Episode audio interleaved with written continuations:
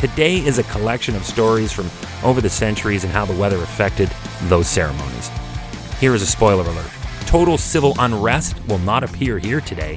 Hi, I'm Chris May, writer, producer, and host of This Day in Weather History, now in its second year from the Weather Network in Canada.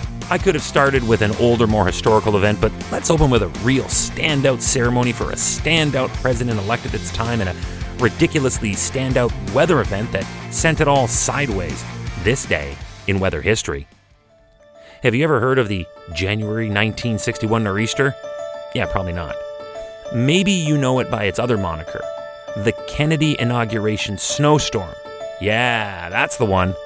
How does 8 inches over 20 centimeters of snow sound? That would cancel an outdoor party. That's what was dumped on the eve of John F. Kennedy's presidential inauguration. Kennedy's event took place on January 20th, 1961, this day in weather history, despite all the complications that were associated with this nor'easter. So, just what happened?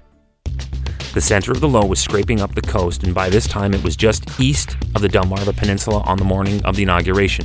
As the system tracked due north, it continued to deepen.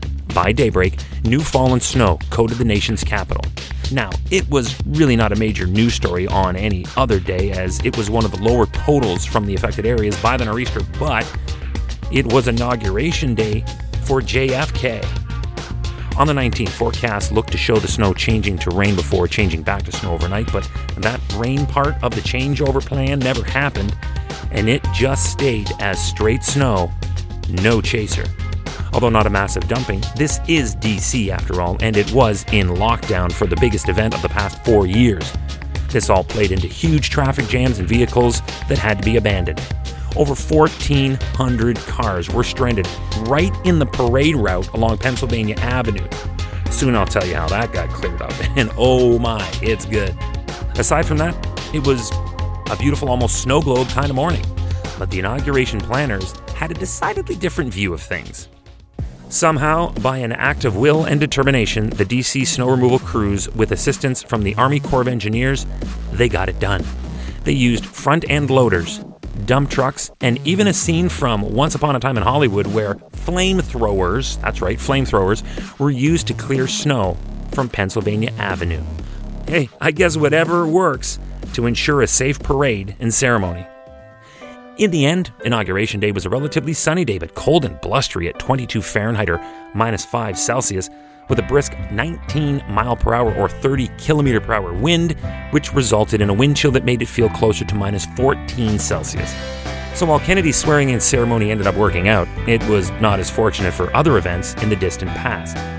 Yeah, weather complications have caused more severe impacts on other presidential inaugurations,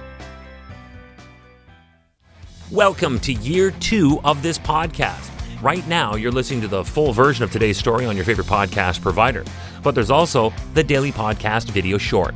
They're shot right here in my podcast recording studio, so you get that perspective, but oftentimes they will include visuals from that day's event from when it happened in weather history. So after listening to the full story, go check out the podcast video short on television or online anytime at theweathernetwork.com forward slash weather history. In 1841, it was tragic. President William Henry Harrison was not president very long, and all thanks to the weather. He was sworn into office on a cold and blustery day. After delivering a long speech, he caught a cold. But that deteriorated fast into full blown pneumonia, and sadly, from that, he died a month later. And believe it or not, sadly, 12 years after that, it happened again. In 1853, when President Franklin Pierce was sworn in, his wife, the First Lady Abigail Fillmore, she caught a cold. And that cold developed into pneumonia, and she passed away shortly afterwards from it as well. At some point, was it not suggested that this event just take place indoors? In 1937, no lives were lost, thankfully, but the conditions were just as awful. It poured rain during the inauguration of President Franklin Delano Roosevelt's second term. This actually marks the first time the event was held on January 20th, and that tradition has lived ever since.